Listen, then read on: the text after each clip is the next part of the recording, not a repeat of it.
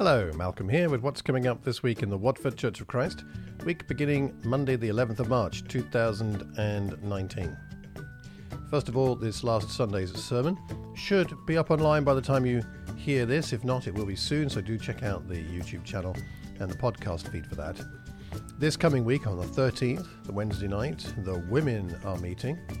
And then on Sunday the 17th, we're back at Laurance Haines School as usual, and I shall be preaching again from the book of Acts.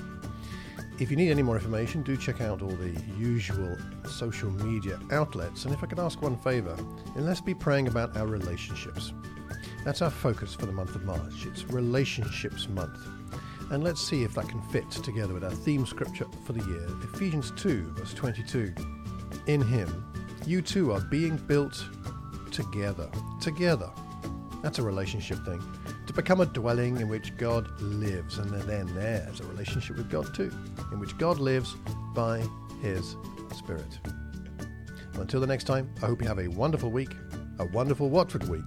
Take care, and God bless.